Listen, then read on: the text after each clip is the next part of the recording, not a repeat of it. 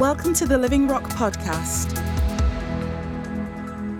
I just would like for us to look at Psalm 145 together. And we're going to read through the whole thing together at the start. I'm just going to say a few things, an introduction. And then we're going to take it chunk by chunk. And we're going to worship in the light of what we've just read and what the psalmist has just said. So this is a psalm by David, who writes about half of our psalms.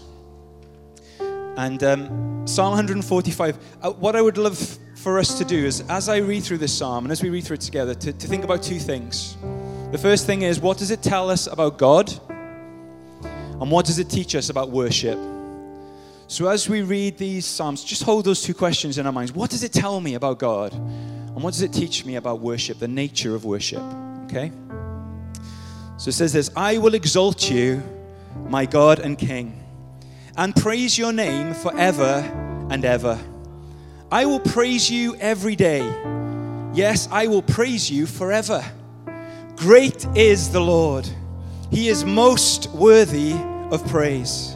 No one can measure his greatness. Let each generation tell its children of your mighty acts.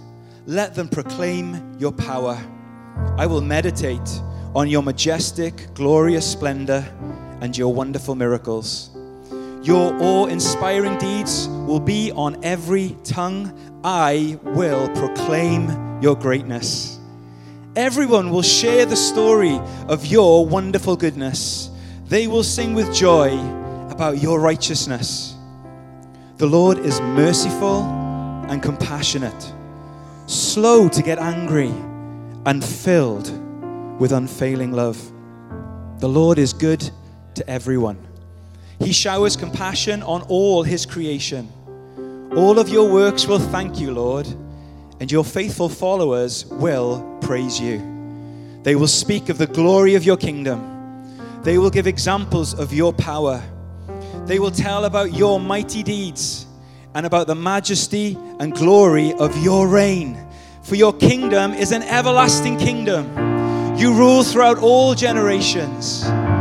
The Lord always keeps his promises. He is gracious in all he does.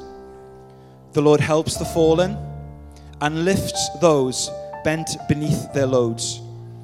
The eyes of all look to you in hope. You give them their food as they need it.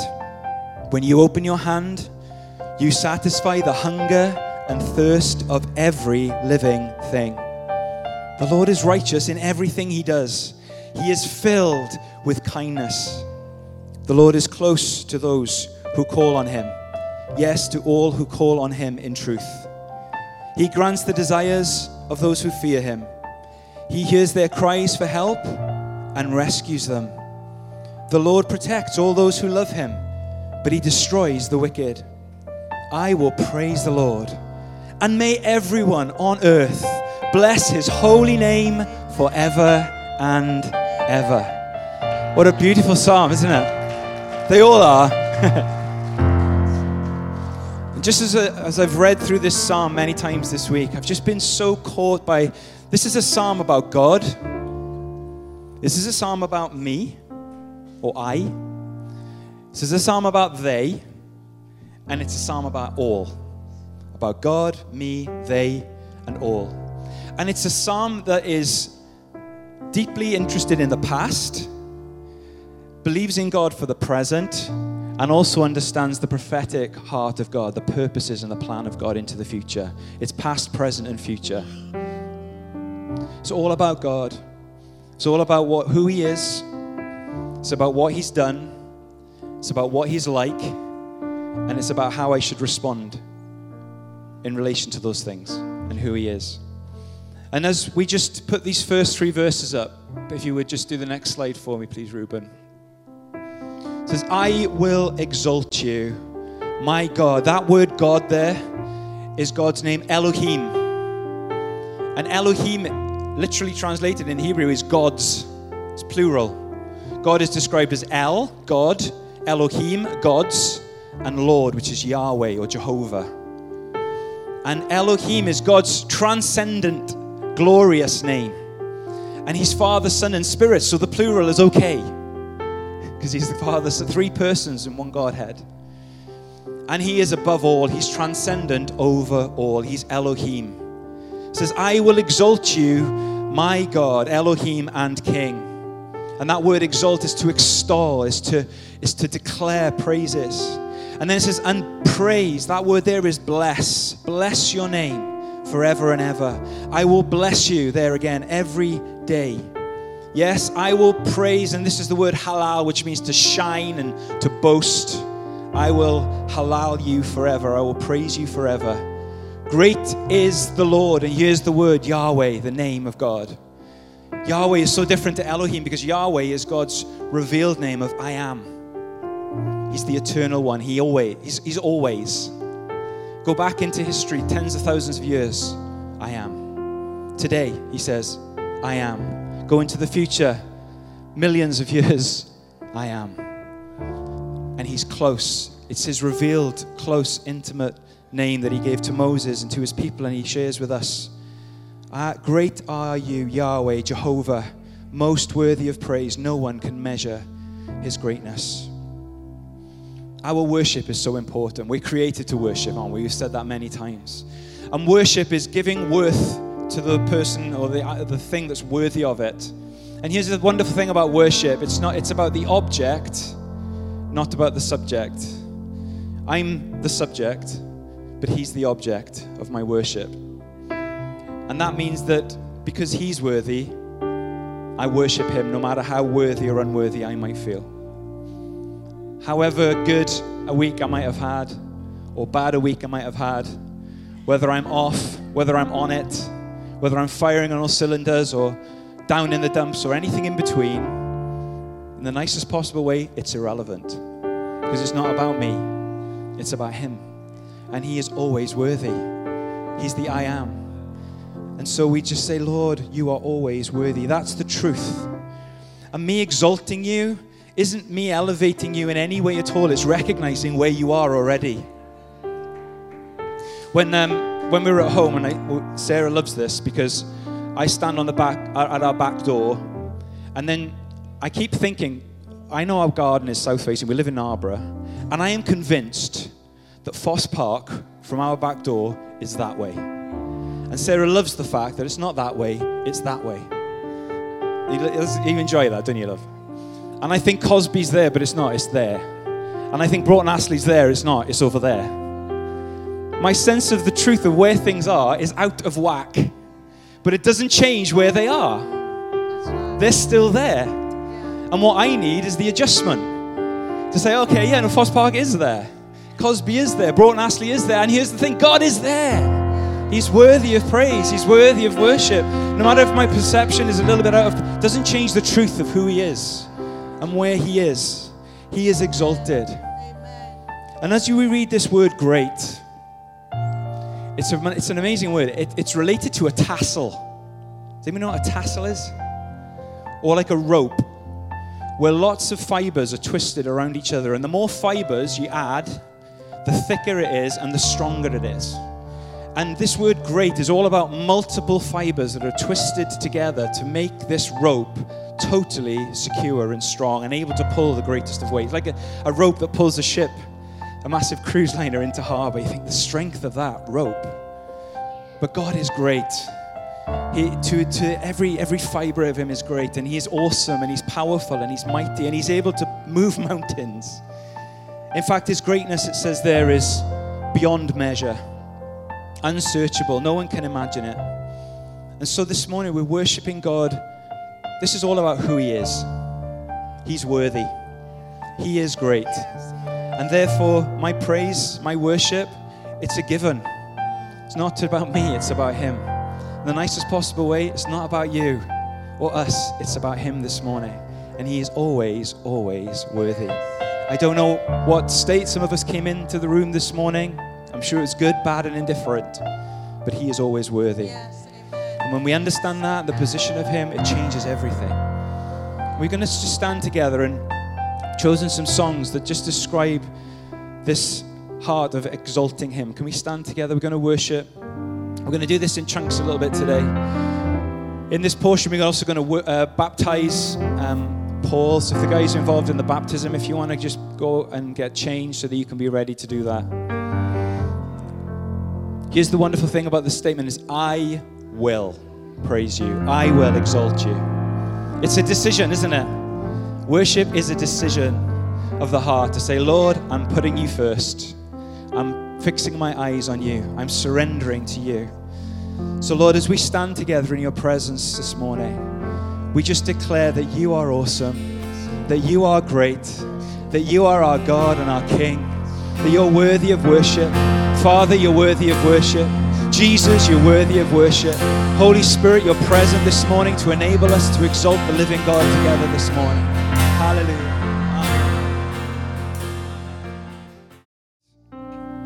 We're going to move forward into the psalm a little bit further, and we're going to read verses 4, 5, 6, and 7. And there's this wonderful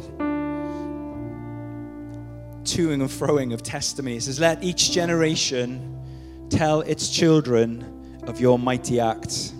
Let them proclaim your power. Who was here last Sunday?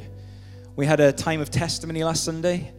And it was fantastic just to hear stories of everything that God is doing in the lives of those that we know and love and in our own lives. It says, I will meditate on your majestic, glorious splendor and your wonderful miracles.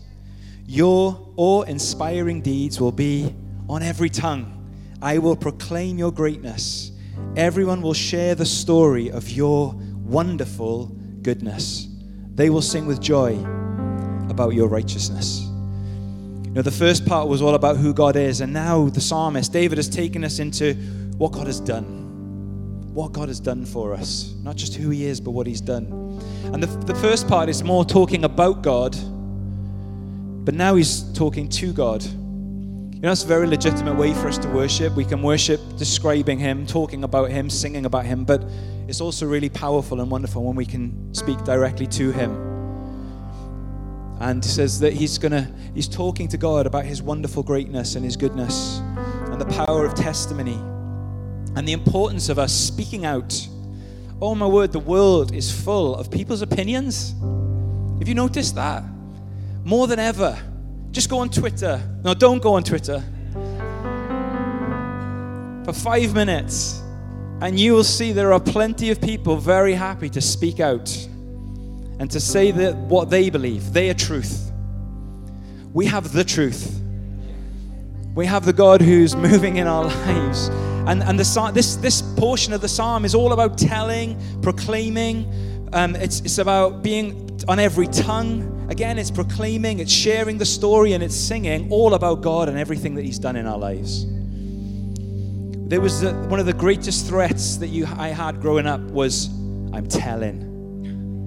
If you ever have that. When we were in primary school, we had a teacher called Mrs. Llewellyn. So there used to be a rhyme was, I'm telling Mrs. Llewellyn. It's just, is that just me? That's just in Merthyr, isn't it? Yeah.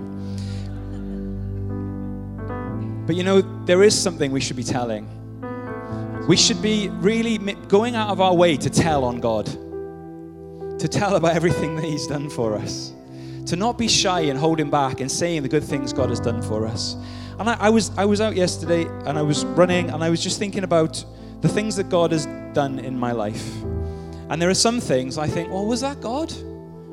Was that kind of like, was it just fortunate? Was that just a happy circumstance? Or was that because of somebody else? And God says, yeah. And it was all because of me.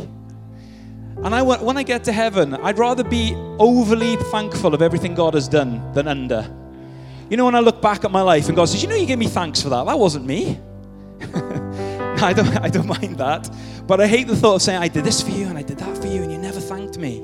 You never recognized my goodness in your life. You didn't speak out about it. You didn't say it to me and you didn't tell others about my goodness. And it talks about every generation telling their children. And one of the things I really appreciate about my family is that when my auntie, and I've shared this testimony before, when my auntie was in her 20s, a totally ungodly family, God was not in any part of our family at that point. A guy knocked on her door, shared the gospel. She thanked him. She closed the door. She went in, but in a very short space of time, she gave her life to Jesus. And the blue touch paper was lit in our family.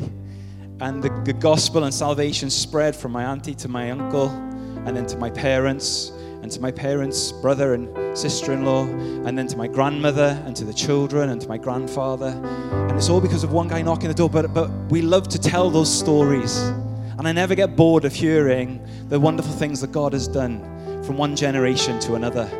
And then learning about my great-grandfather. I think it was my great-grandfather praying for the family that he'd done years and years before, and those prayers all of a sudden had come to fruit as my auntie responded to the good news. I love those stories.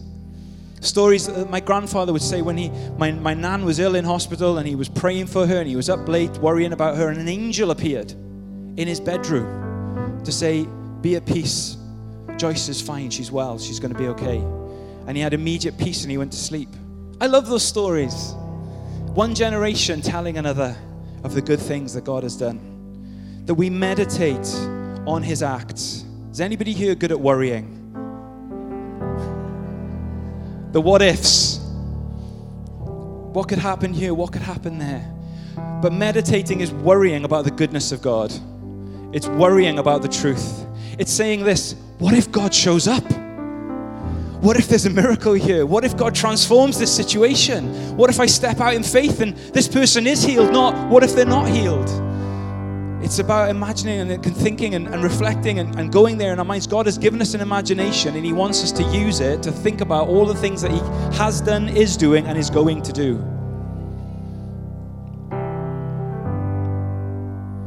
Just in this room this morning, have anybody here, I'd love if you could just give me a little wave or a big wave, depending on how you're feeling, if you have known God's provision in lack in your life. God's provision. Wonderful. Hands down, please. Has anybody here known God's peace in grief and comfort in grief? Amen. Has anybody here known God guiding you when you're uncertain about what to do next? I mean, I'm encouraged just looking across the room at the moment. Not because you're all waving at me. Has anybody here experienced healing in your body because God's healed you from a sickness? Hands down. Has anybody here just known you're really struggling, but God has come and helped you? Somehow you found a resource and a strength to get through a struggle. Has anybody here been confused, and then all of a sudden God's spoken with clarity, and that you've just seen something and it's just brought some clarity for you? Has anybody here been anxious or worried, and all of a sudden peace, God has brought his peace into your life because you've turned to him? Amen. Has anybody here known salvation from sin and shame? Forgiveness when we were so far away from him, and yet he first loved us and saved us and redeemed us and planted us on a rock, cleaned us up. He is so good, isn't he? We have so many good things to say about what God has done in our lives. We have so many things to say. I've seen these things in my life, just in this room, knowing many people here. I've seen it in your lives. I see it in the Word, and I believe it. There are things that I haven't yet seen, but I've seen it in the Word, and I believe, therefore, God can do it. And one of the things that Rich is referring to is the testimony of a resurrection from the dead over in was it Vietnam? In the Philippines, sorry, yeah. Where there's a picture of a woman standing next to her daughter, and her daughter was dead and was resurrected, and is standing in the photograph smiling. I'm up for that. I see it in the Word, and so I believe, God, you can do it. God, you can do these things. God is good. He's faithful. Can we stand together again? Just for a moment, just consider the things that God has done. We're just going to worship him in the light of not just who he is, but what he's done. Amen. Verse 8, 9, and 10 says this: the Lord, again, Yahweh, Jehovah, is merciful and compassionate, slow to get angry, and filled with unfailing love. The Lord is good to everyone. He showers compassion on all his creation. All of your works will thank you, Lord, and your faithful followers will praise you. You know, we've thanked God for who he is, worshipped him for who he is. We've thanked him for what he's done. And you know, when we sing about who God is, that he's God, that he's king, that he's great, and he's exalted, those things can be true of God, and yet he could still be a tyrant. He could still be harsh. He could still be distant. He could be all of those things. God, king, great, but be those things. Be a tyrant, be harsh, or be distant. But then when we start to see what he's done, we begin to see his power and his glory and his miracles. But even that could, for us, be a bit transactional and cold, that if I do enough for this great God, he'll do something for me. Becomes almost religious. You know, put a penny in the slot, pull the lever, and out comes a miracle because I've done this right. A bit transactional. But then when we get to this part of the psalm, and also from verse 7, it talks about God being righteous and God being good. And all of a sudden, we get to see not just who he is and what he's done, but we start to really see what he's like. What is he like? He's merciful. He's compassionate. He's good to everyone. He's full of unfailing love. He's slow to anger. He's full of compassion for all of his creation. Sometimes the more power or authority somebody has, or the more ability and resources they have, and certainly the more morally upright that they are, they can be aloof or distant or hard to live up to, but our God is not like that. He has all authority. He is totally holy and pure. He has absolute ability, and yet he's chosen to love us. That hesed love, that unfailing love, that covenant love. What is God like? He's gracious. And that word gracious, when you look it up in the Bible, it means this. Gracious. It just means that. He's gracious. We know what that means, don't we? We understand the meaning of that word, to be gracious. And there's this combination of mercy and compassion that are almost synonymous, almost the same sort of word. And as it is in the old, also in the new, compassion means that you feel it in your bowels, or in your womb if you've got one. But it's right down there. It's something that you feel, and it provokes action, that you're moved with compassion. It always produces something. That's our God. He feels for us. There's something that goes on inside God where he is moved with this deep love. Jesus looks at the tomb and he sees Lazarus and he's filled with compassion. He looks on the crowd. They're lost and they're helpless and hapless, and he's filled with compassion. That's our God. God towards us today is full of compassion, full of mercy. He's totally gracious. He's slow to get angry. Do you know what that means? It takes a long time for his nostrils to flare and his brow to furrow. That literally is what that means. To be slow to anger means that you don't see it on the face for a very long time. And that's the giveaway, isn't it? Even if you don't express it, the nostrils go out, don't they? You're doing that to me now, actually. And he's good to everyone. You know, Jesus says this in Matthew 5:45, that God causes the sun to rise and the rain to fall on the evil and the good. I mean, there's been plenty of rain falling, so we know that God is full of compassion and generosity. He showers his compassion on all of his creation. And it says this in the message. It says, creation and creatures applaud you. Creation and creatures applaud you. All your works will thank you. And I just want to take a moment to ask you to do something for me, if you would. If you could grab a pen and a piece of paper, or if you haven't got that, you've got a phone and you can open up notes on your phone. We're just going to take a few minutes, just as Ethan plays in the background, just to write down some of the things that you can be thankful for this morning, about what God has done and what he's like in particular. So just for a few moments, and I'm not going to rush this, but Holy Spirit, just ask that as we do this right now, as we consider the things that you've done in our lives, that our Father is doing in our lives, that Jesus has done for us, that we would just begin to be reminded of those wonderful things, the things that you've done, and who you are. Just take a few minutes to write them down.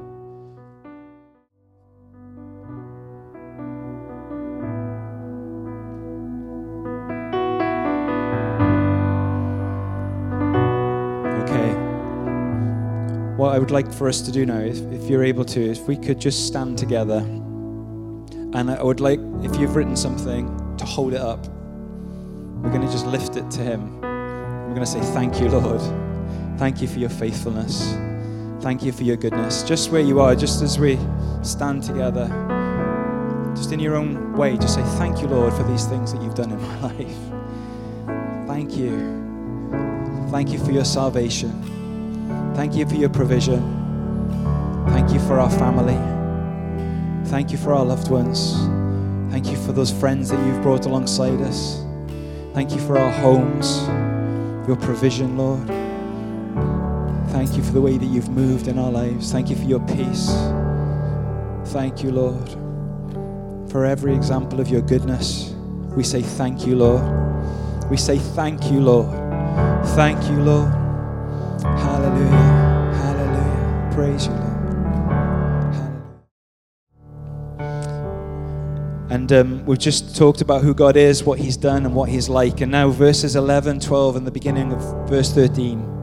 Talks all about the kingdom of God. It says, they will speak of the glory of your kingdom. They will give examples of your power. They will tell about your mighty deeds and about the majesty and glory of your reign. For your kingdom is an everlasting kingdom. You rule throughout all generations. You know, we need to hear this this morning. I need to hear this this morning. That God is always on the move, that his kingdom is always extending and growing and filling the earth. That will always be the case. And the vision that Daniel has of a stone that's not cut out by human hands, striking the statue at its feet and the statue crumbling and the stone becoming a mighty mountain that fills the earth. When Jesus came to the earth, he established and brought in and ushered in the kingdom of God, God's rule, the good news of the kingdom. And sometimes we can look at the world and see things that feel very different to that reality, to that truth. And look at a culture that is opposed to godliness, at modern values and beliefs, at news and social media and wars and climate change and financial crises and confusion, even about things that were once so simple are now incredibly confused and messed up. And we can look at that and despair, but there's nothing new under the sun. I was reminded, Genesis 6:6, it says this, God looked at the earth and he was sorry that he had made man, and it broke his heart. That's what it says in Genesis 6:6, the sin that was in the world at that point, the godlessness. You read through the book of Judges, and it goes into a darker and darker place as you go along. Peter stands up on the day of Pentecost and he says, save yourselves from this crooked generation. There's nothing new about these things. But God's kingdom is always extending. God's kingdom is always on the move. It's unshakable. It's unchangeable. It's not influenced by Putin or Biden or Trudeau or Jinping or Sunak, just as it wasn't by Nebuchadnezzar or Darius or Alexander the Great or Tiberius or Nero or Hitler or Stalin or Churchill. Good, bad, or indifferent. These men, these empires rise and they fall. But God's kingdom is extending and growing and filling the earth. That is the truth this morning. And in a post-Christian West, it's not a bad thing, because finally the gospel will be preached with truth, and there's no people unsure whether they're believers or not. Well, people will know whether they believe in God or not. And when they meet him, just as Paul described, everything changes, because they put their faith and their trust in Jesus Christ, the King of this kingdom. It says this in the Message, your kingdom is a kingdom eternal. You never get voted out of office. You never get voted out of office.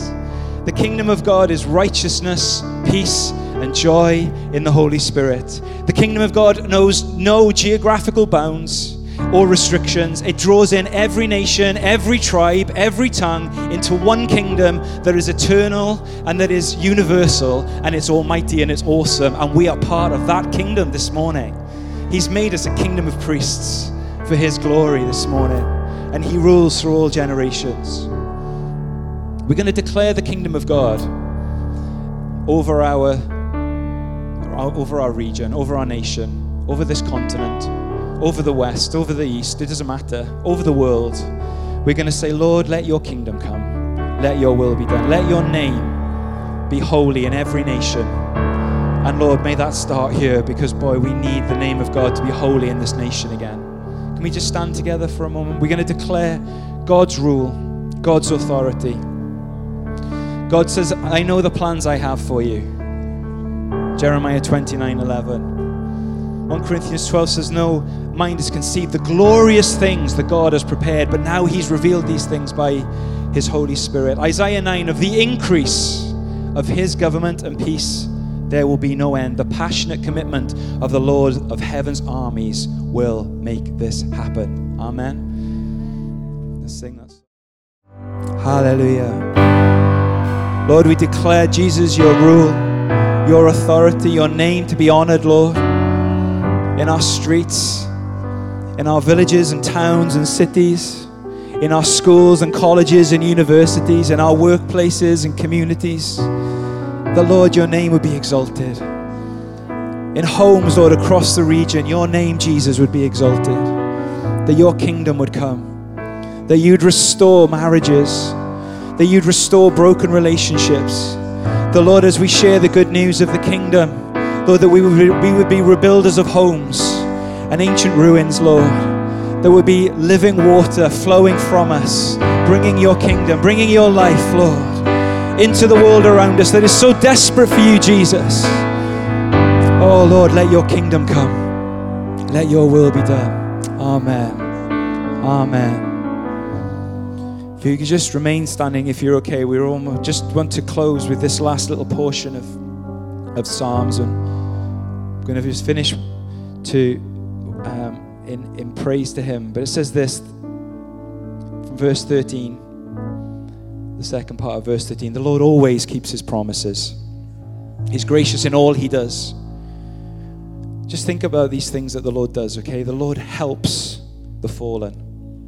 The Lord lifts those bent beneath their loads. The eyes of all look to you in hope, and you give them food as they need it. When you open your hand, you satisfy the hunger and thirst of every living thing. The Lord is righteous in everything he does. He's filled with kindness. The Lord is close to all who call on him. Yes, to all who call on him in truth. He grants the desires of those who fear him. He hears their cries for help and rescues them. The Lord protects all those who love him, but he destroys the wicked. I will praise the Lord, and may everyone on earth bless his holy name forever and ever. Richard said earlier about coming in from different places, different things going on in our lives. But I just want us to remind ourselves of this. God is a shepherd to us. He's the heart of a shepherd, the father heart of God. And he keeps his promises. Says again that he's gracious in all he does. That if you fall, and he helps you. That if you're burdened, he will lift you. That if you're in need, that he'll satisfy you. That he's full of kindness, that he's close to us when we call on him.